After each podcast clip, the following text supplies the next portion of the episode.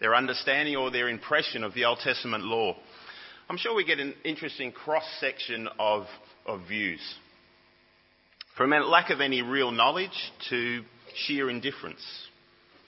There'd be those who would see the law as being pointless and not important. Others would comment about the law being superseded by Christ. And many would refer to the wonderful pr- truth that all of us as Christians hold dear from uh, Ephesians 2 8 and 9. We're justified, justified by faith, not the law, not works.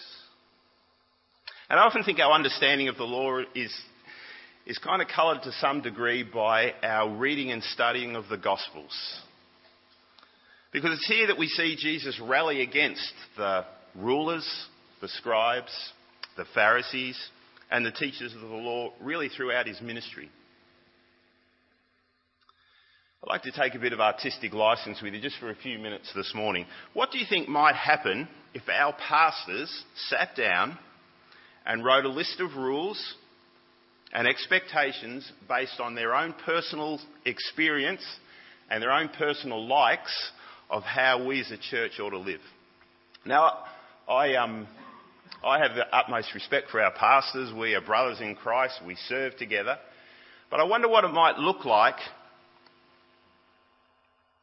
if they were free to interpret biblical principles as they liked, without the constraints of sound doctrine or hearts committed to the service of God's people. I wonder what it might look like. Well, it could be that if you were a rabid footy supporter, you'd have to support this mob. If you want to wag church for a week, perhaps the only excuse for doing so is to go surfing. If you want to ride a motorcycle, perhaps there's a preferred brand.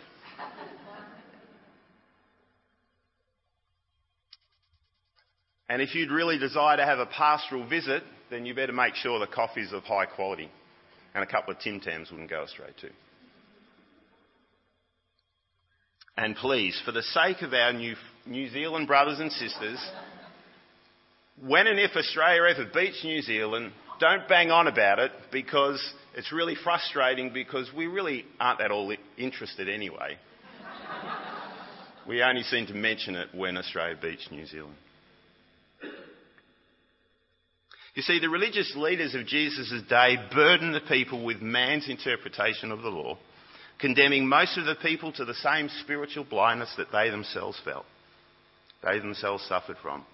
And Jesus castigates them for their hypocrisy, their hard heartedness, their burdensome interpretation, and indeed their lack of power in teaching the scriptures, including the law. And as a result, I think sometimes there's a, there's a reluctance for us to spend too much time thinking about the subject. Yet Jesus himself said he did not come to abolish the law, but to fulfill it. There's enough written about the law and clarifying its true purpose for us as Christians in the New Testament that we really ought to take note. Indeed, we're aware that this entire epistle of Galatians we are studying was written to refute those who would argue that keeping the law was an adjunct to salvation. Salvation is through Christ and keeping the law, or at least the parts that we would like to see people keep, that we would like to see people follow. A working knowledge of the law and what it reveals about God and man is helpful in appreciating the mighty breadth of God's redemptive plan and also in avoiding mistakes of the past. Mistakes, it must be said, that we can so easily fall into. As Paul spoke on last week, Paul the elder I'm talking about, Paul spoke on last week, Abraham, like us, was justified by faith. Yet we're aware as we read and study this epistle, there are those in and around the church at Galatia leading the people to lose sight of this fact, burdening them with the gospel of works. So Paul, Paul the apostle here, puts these false claims to bed by proving the supremacy of the gospel over the law, celebrating the sonship the faith guarantees, and expressing the blessing that flows from sonship. Please turn with me in your Bibles to Galatians chapter 3. We're going to be working through Galatians chapter 3 from verse 15, and we'll be going down to chapter 4 and verse 7. And Paul speaks to those who may argue that as the law came well after God's covenant with Abraham, it supersedes what had taken place years before. Or at least it augments a life of faith. 430 years after God God confirms the covenant he makes with Abraham, the law comes. So for anyone who may argue, therefore, the law supersedes God's covenant with Abraham, Paul seeks to clarify the issue. Let's read from verse, verse 15. Galatians chapter 3, verse 15, and we're just going to read three verses. To give a human example, brothers, even with a man made covenant, no one annuls it or adds it adds to it once it has been ratified. Now the promises were made to Abraham and to his offspring. It does not say into offsprings, referring to many, but referring to one, and to your offspring, who is Christ. This is what I mean. The law which came 430 years afterwards does not annul a covenant previously ratified by God so as to make the promise void. For if the inheritance comes by the law, it no longer comes by promise, but God gave it to Abraham by a promise. So in these verses, Paul argues that the covenant made with Abraham was unconditional, relying on God's faithfulness. And we're aware that, that the law was dependent on man's ability to keep it. And Paul's discussion starts with a, an example we're all familiar with. When an agreement is entered into, we can't easily walk away from it. And I guess in today's, in today's um, language, that signature we have, that signature that we sign, when we sign a contract, an agreement, it's not something that we can easily walk away from. Most of us that buy houses enter into a mortgage. And we have to put a lot of signatures on that document.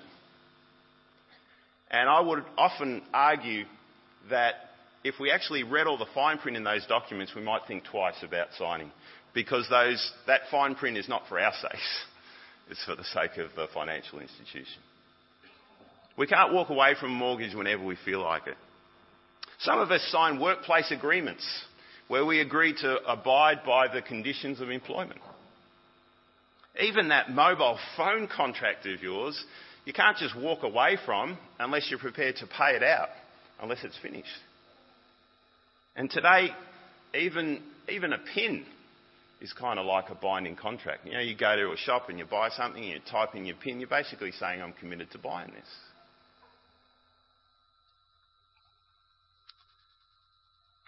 Paul's making the point that, that just as the commitments we enter into cannot be easily revoked, this is even more so with God's covenant. A, covenant with Abraham that cannot be set aside because it is unconditional in nature. Way back in Genesis chapter 12 and, and chapter 13, God talks to Abraham and he said, I'm going to I'm going to make you a great nation.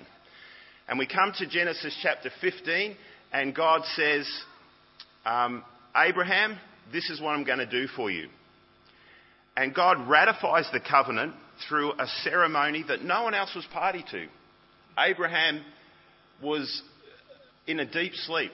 And God ratifies the covenant that he makes with Abraham in Genesis chapter 15. And Abraham's only real input in the discussion was, well, Yahweh, I don't even have a son. I don't have an heir. And God says, don't worry about that. I'll deal with that. And then we move over to Genesis chapter 22. And God seeks to test the faith of Abraham. And he says, this son, this son that I have given you, Isaac, I want you to go and offer a sacrifice. And Abraham, by faith, steps out, believing that God will provide. And Genesis chapter 22 and verse, verse 16, this is God talking. God says, By myself I have sworn, declares the Lord. There's nothing greater for God to swear by. Not, he can't swear by his creation. God swears by himself, by his own character, by his own holiness. By myself I have sworn, declares the Lord, because you have done this and have not withheld your son, your only son, I will surely bless you, and I will surely multiply your offspring as the stars of heaven and as the sand on the seashore. And listen to what he says now. And your offspring shall possess the gates of his enemies, and in your offspring shall all the nations of the earth be blessed, because you have obeyed my voice. It's clear that it's God doing the promising. God's covenant with Abraham was no way dependent on Abraham's worth, but God's steadfast promise. And Paul goes on to give us three reasons in, uh, in Galatians here. Verse 16. Now the promises were made to Abraham and to his offspring. It does not say, and to offsprings, referring to many, but referring to one, and to your offspring, who is Christ.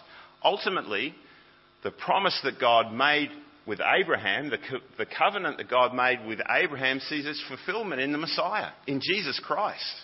It's unconditional because Christ is the ultimate fulfillment. Verse 17. This is what I mean. The law, which came 430 years afterwards, does not annul a covenant previously ratified by God so as to make its promises void. The covenant's unconditional. It was ratified by God. I swear by myself, says God. This is a commitment that I make to you, Abraham. Verse 18. For if the inheritance comes by the law, it no longer comes by promise, but God gave it to Abraham by promise. If salvation comes through the law, God's promised Messiah becomes immaterial. And we know if we had time, we could go right from the, the fall of man, God is preparing to restore man through one man, Jesus Christ. Justification has always been based on faith. We have that great chapter in Hebrews chapter 11. What do we commonly call Hebrews chapter 11? It's about the heroes of the, it's about the heroes of the faith. Thank you. It's the heroes of the faith. Many of the folk that are mentioned in Hebrews chapter, uh, Hebrews chapter 11 were born under the curse of the law. But these people understood that keeping the law was not going to meet the deepest need that they have. They understood that keeping the law was not going to, not going to meet the requirements of, ha- of living in faith, of living by faith. And the, the prophets and the saints in the Old Testament had a grip on this as well. Hosea 6:8 says, He has shown you, a man, what is good. And what does the Lord require of you but to do justice, to love kindness, and walk humbly with your God? Hosea 6:6. For I desire steadfast love and not sacrifice. The knowledge of God rather than burnt offerings. Both Isaiah and Jeremiah deal with similar issues. We've just finished that wonderful series in the life of King David one of the great psalms that we consider precious as, as we read David's psalm, Psalm 51. And David cries out to God for deliverance and forgiveness. And this is what he says For you do not delight in sacrifice, or I would give it. You will not be pleased with a burnt offering. The sacrifices of God are a broken spirit, a broken and contrite heart, O God you will not despise. Turn with me to Mark chapter 12. Just like to read a passage in Mark chapter 12. As we're turning there, in Matthew chapter 22, some of the scribes come to Jesus and they ask him a question What's the greatest commandment? And we're pretty familiar with his response Love the Lord your God, love your neighbour as yourself. And during his, his discussion with the scribes in Matthew 20, chapter 22, Jesus says this On these two commandments depend all the law and the prophets. Mark chapter 22 and verse 12, and it's a parallel passage to, to the one in Matthew. Verse 28 And one of the scribes came up and heard them disputing with one another and said, and seeing that, that he answered them well, asked him, Which commandment is the most important of all. Jesus answered, The most important is, Hear, O Israel, the Lord our God, the Lord is one, and you shall love the Lord your God with all your heart, with all your soul, with all your mind, and with all your strength. The second is this You shall love your neighbour as yourself. There is no other commandment greater than these. And the scribe said to him, You are right, teacher. You have truly said that he is one, and there is no other besides him. And to love him with all your heart, with all your understanding, with all your strength and to love one neighbour as yourself, listen to what he said, is much more than all the whole burnt offerings and sacrifices. And when Jesus saw that he answered wisely, he said to him, You are not far from the kingdom of God. Even the religious leaders in Jesus' day had glimpses of what it meant to have a true relationship with God, what it truly meant to follow the law, what the law was intended to accomplish. Well, as we turn back to Galatians chapter 3, Paul now adapts, uh, adopts this uh, kind of a question and answer formula to clarify any misunderstandings or false teachings about what he's just declared. So in verse 19, he asks, What is the purpose of the law? If salvation has always been by faith, not works, if the Abrahamic covenant was fulfilled in Christ, what purpose does the law have? Verse 19, Why then the law? It was added because of transgression until the offspring should come to whom the promise had been made. And it was put in place through angels by an intermediary. Now, an intermediary implies that more than one, but God is one. It was implemented because of transgression. Its purpose was to expose the sinful heart of man and his inability to please the King of Kings and Lord of Lords in and of himself, ultimately leading to the Messiah. The impossible demands of the law was designed to compel man to recognize God's holiness and our inability to meet that standard apart from his direct intervention. And it's this central theme the law brings to light we must never lose sight of. God is holy. We have sinned and fallen short of his righteous standard. Friends, it is really crucial that we see the difference between doing good things and being justified in God's eyes. You know, we, all, all of us here, and probably most of the people in our community, not all, but most of the people in our community, to like, desire to be good citizens. Most parents would like to be good parents. Most husbands and wives want to try and be good husbands and wives.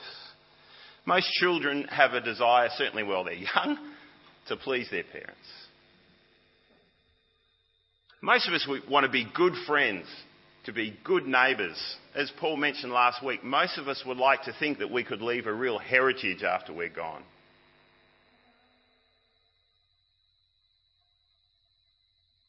And we can't deny that people do do good things. People who have no faith look after their family, they provide a roof over their heads. And yet God is wishing to expose the motives of our heart, the motivations of our heart. What's going on in here? Sin cannot be overcome by good works because it's a matter of the heart. It's an issue of the heart. Jesus preaches that great sermon on the Mount. And the, the underlying message of the Sermon on the Mount was Jesus seeking to expose the heart of man, to expose the sin in man's heart. How many of you can say you've never been angry? I mean, you husbands and wives, how many of you could put your hand up and say you've never been angry with your spouse? I, I don't put my hand up because I've never been angry with my spouse. So it's just, it's just a sort of a. In fact, I've got a, my, my I haven't asked my wife where I can say this, but I'm sure I'll get into trouble later, so it doesn't matter. My wife uh, works at a Christian school, and last week she had to take devotions for the staff one morning, and she said um, one of the things she commented on is how over the years God has taught her to love her husband, even when he frustrates her or she gets angry with him. And later on, she said to me that evening, I, re- I, I, I sort of finished that and I was a little bit worried the teachers think I don't really love you. Jesus says the difference between anger and murder is a matter of degrees. In fact, the truth is, the difference between anger and murder sometimes is what we might have beside us. If we've got a gun beside us and we're angry enough, those that we're angry with are in strife, possibly. It's a matter of degrees, says Jesus. The difference between lust and adultery, Jesus says on that Sermon on the Mount, is a matter of degrees. Why? Because it starts in the heart. A love for money stems from a heart that is engrossed with it. All of the issues that man struggles with are issues of the heart. Let me ask if your inner self was laid bare so that your friends and family could have a look in, have a poke around, and see what you're, what you're really like, how comfortable would you be about that?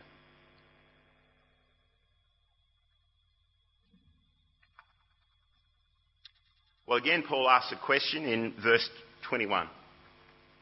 If we agree that the law does not negate God's covenant with Abraham, because it was unconditional, if we acknowledge the law's purpose is to expand, expose man's sin, there is another issue that may arise. Does that mean the law is in conflict with God's promise? Is the law in opposition to salvation by faith? Is there one way of salvation in the Old Testament and another in the New? Can we choose which way to heaven? Are we able to mix the two as it suits us? Verse 21 Is the law then contrary to the promises of God? Certainly not. For if the law had been given that could give life, then righteousness would indeed be by the law. But the Scripture imprisoned everything under sin so that the promise of faith in Christ might be given to all those who believe.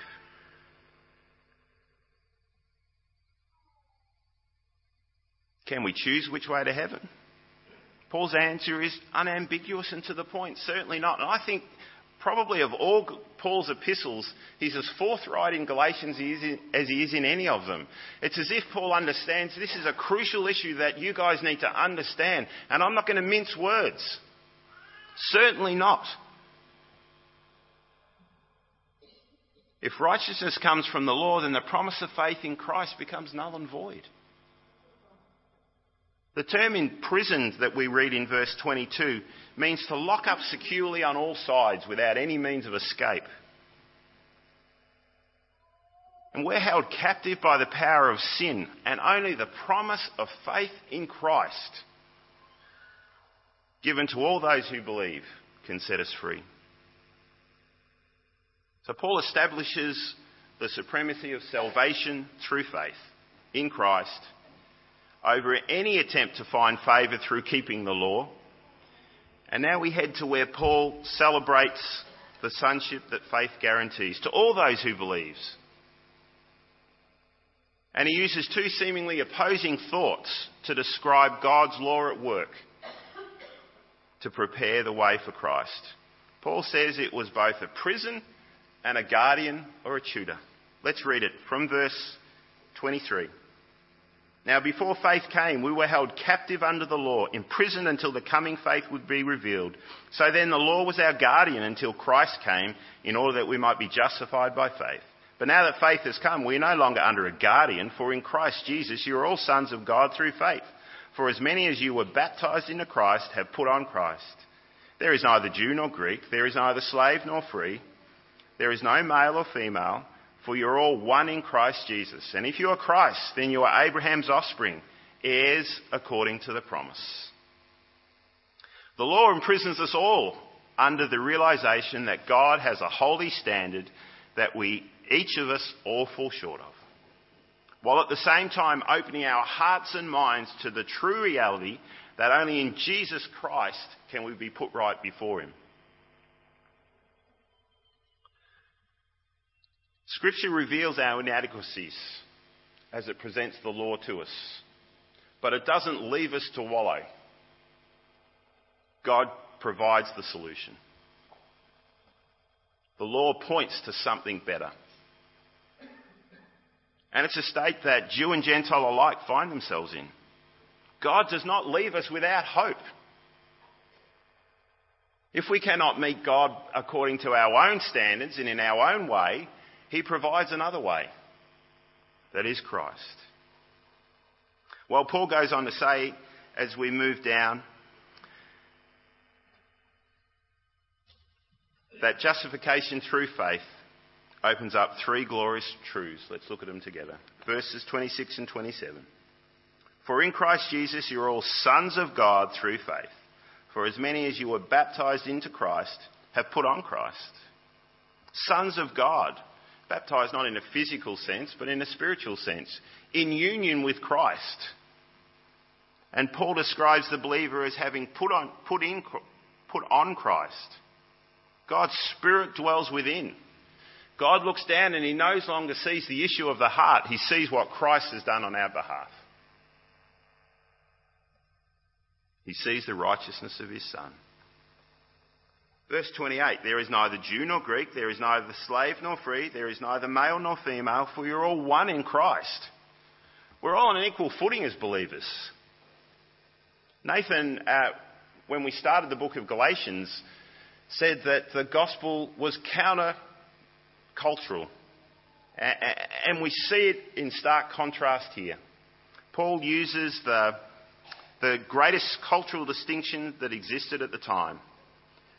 Whether you're a Jew or a Gentile, whether you're a slave or a free man, whether you're male or female, there is no distinction in God's kingdom. Verse 28 If you are Christ, then you are Abraham's offspring, heirs according to the promise. The promise that through Abraham Christ would come. Now, it doesn't matter whether your name's John or Nathan or Shabu. It doesn't matter whether you're the Apostle Peter or, or even the Apostle Paul. It doesn't matter if you are working behind the scenes silently here at Canterbury Gardens we do, each and every one of us stand justified before God based on what He has done for us.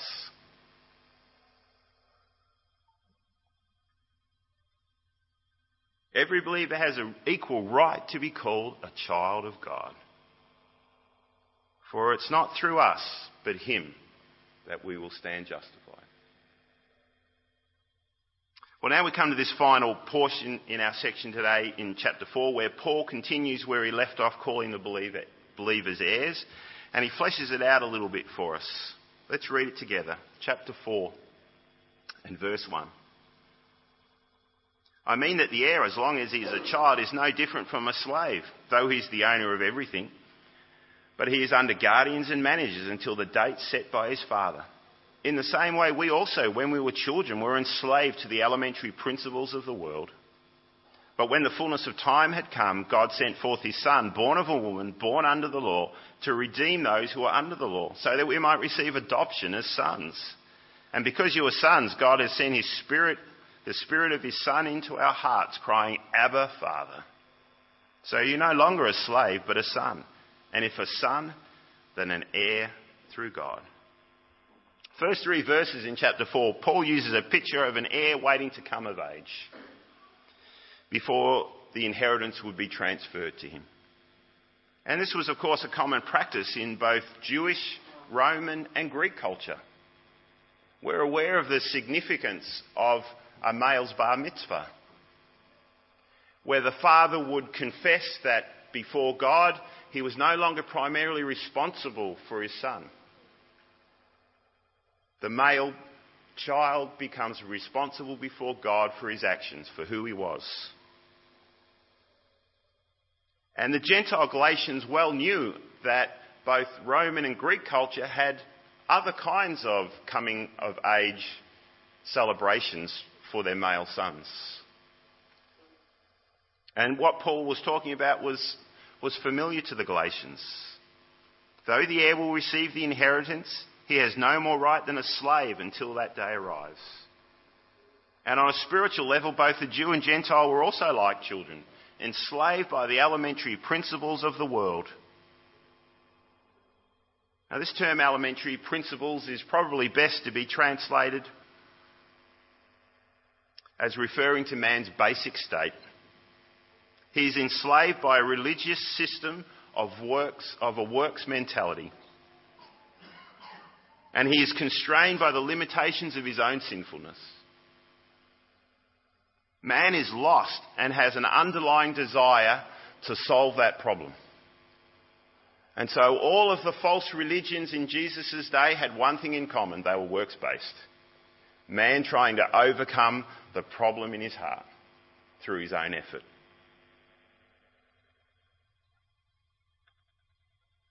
And it's no different today.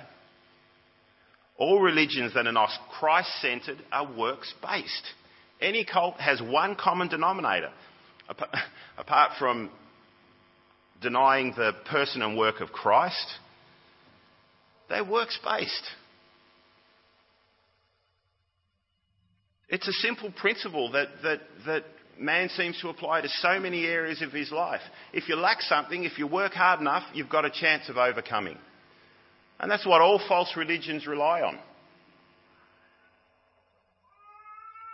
It's this principle that, that, that controls so much in our life. I mean, we believe that if we work hard, we'll, we'll succeed at what we do, do we not? It's true in our work or our business. One of the first things, discussions I have with young guys that start at work is that you get rewarded according to your effort. That's the principle. That's the way it works in our company. Anyone who has a small business knows how hard they have to work in order to have it, work, have it succeed. It requires a lot of dedication, a lot of work, a lot of time. It's also true if we want to succeed at sport. It's also true with our relationships, with our health. If we want to keep building our relationships, we have to work at it. If we want to stay healthy, it requires work on our behalf. And it's a principle that by and large is not a bad thing to be teaching our kids. You know, if, you, if you've got to be at school, you may as well make the most of it. You may as well do the best you can. The problem arises when we seek to do what is natural to us and transfer this principle that we, that we, that we have in so many areas of our life and it seeps into our gospel message. Because it causes a subtle change in focus that leads us down a dangerous path. And it's here at this point, both as individuals as corporately, and corporately, we need to take a moment to reflect. Are there any vestiges of these elementary principles hiding away somewhere? Is there any, t- any trace of a works mentality locked away that causes us, causes us to place unnecessary expectations or demands on ourselves or others? Have we in any way merged the principles of God's Word with our own desires or preferences? In Jesus' words, have we fallen into the trap of teaching as doctrines the commandments of man?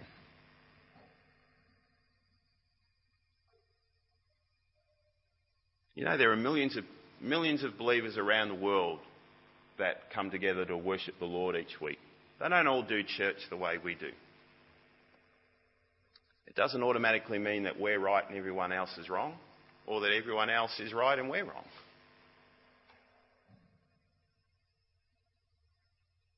Let me ask you, how easy it is for you to forgive others as God has forgiven you. I mean, we make mistakes, let's be honest, we sin at times, and we come before our God and we ask Him to forgive us. Are we then able to pass that on to others in our day to day walk? Or do we prefer to hold on to certain things to use it against them later on? We just had a had a video on parenting, and it was fascinating to me because I was thinking about this challenge that we all have as parents.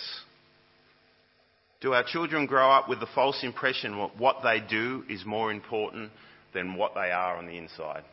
It's a real challenge for every parent because our children are small and we have to teach them when they're small. You just do what mum and dad say. You need to do that.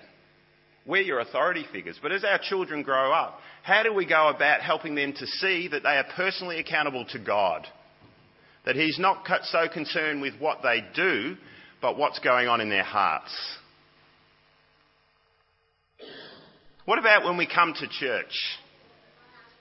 Do we judge others according to their dress, their appearance, how messy their hair is. I know I need a haircut, my wife keeps telling me. What about their social standing? Whether they're outgoing or quiet, it's much easier to get to know someone who's outgoing and friendly, someone who's reserved or quiet. Do we persevere to get to know them?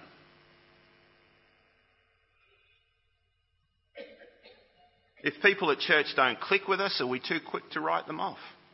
Or even if their church background is different to ours. You know, we have people here whose church background is different to what perhaps many of us would be used to. How do we respond to that? You know, as a church leadership, we've talked about the desire that we have for our church to be known as a place where God's grace is expressed in our dealings, both with each other and as we relate to the world around us. Mirroring God's grace ought to be a natural response, ought to flow naturally out of the heart of someone who truly appreciates what God has done for them in Christ. And reflecting God's grace does not mean we shy away from correcting error or even exposing sin. Nor does it mean that we seek peace at the expense of biblical truth. But what it does mean is that in all our dealings, whether in or outside the church, we are consistently mindful of the mercy, patience, gentleness, and goodness of our God towards us as we interact with others. Well, we read there in verses 4 and 5 that in the fullness of time, as the grand revelation of God's plan of salvation is unveiled, God sends his Son, born under the law, keeping the standard of the law to perfection, that he would redeem those who were held captive by it. And the result is threefold. And here Paul re- reaffirms what, what he had um, shared with us at the end of chapter 3. The result is threefold. At the end of verse 5,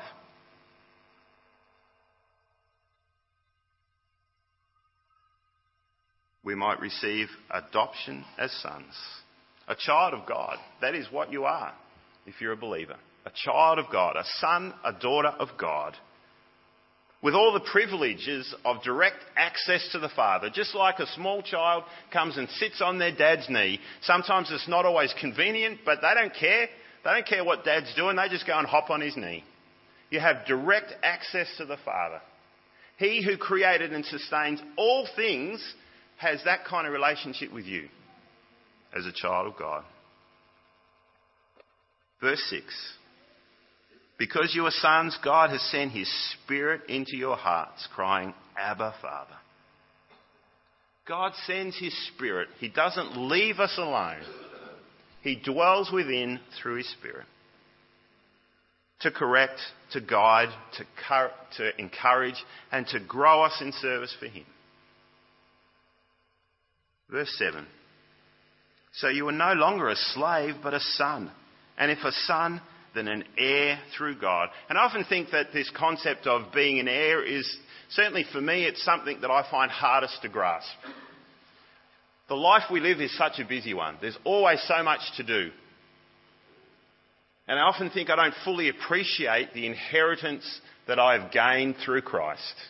But one day I will. Those loved ones who have gone before us, they know. And someday we too will experience it. Because we are sons of God, adopted into His family by faith. You know, I doubt there are many people trying to force the law on us at Canterbury Gardens. And we know obviously it has no place in the Christian walk. Yet the issue Paul is dealing with is key to any gospel message. Salvation is by faith, and nothing else should be added to it. The law was a plank in God's majestic plan to restore man to himself. It led the Jew with a desire to pursue a true relationship with Yahweh, to lament over his shortcomings, and cry out to God for a deliverer, for deliverance. If this is you today, If you have spent all your life searching for God on your own terms, then what God wants to say is that you step out in faith and you accept what Christ has done for you on your behalf. Church, let us always be conscious of the subtle temptation to add something to the gospel message and consistently exhibit grace toward those both in and outside the church, remembering that He has poured out His grace upon us lavishly. Let's close in prayer. Our Father God, we are so privileged to be called your children. And we recognize that we are your children based on what you have done for us in Christ. Oh, Father God, we do pray for those who may be searching at this time, that you would grant to them the wisdom, the ability to be able to know what is truth. May we as a church exhibit true grace as we deal with each other, as we support each other, as we encourage each other, as we bear with each other's burdens, and as we seek to be ambassadors for Christ in this world. I ask this in Jesus' name. Amen.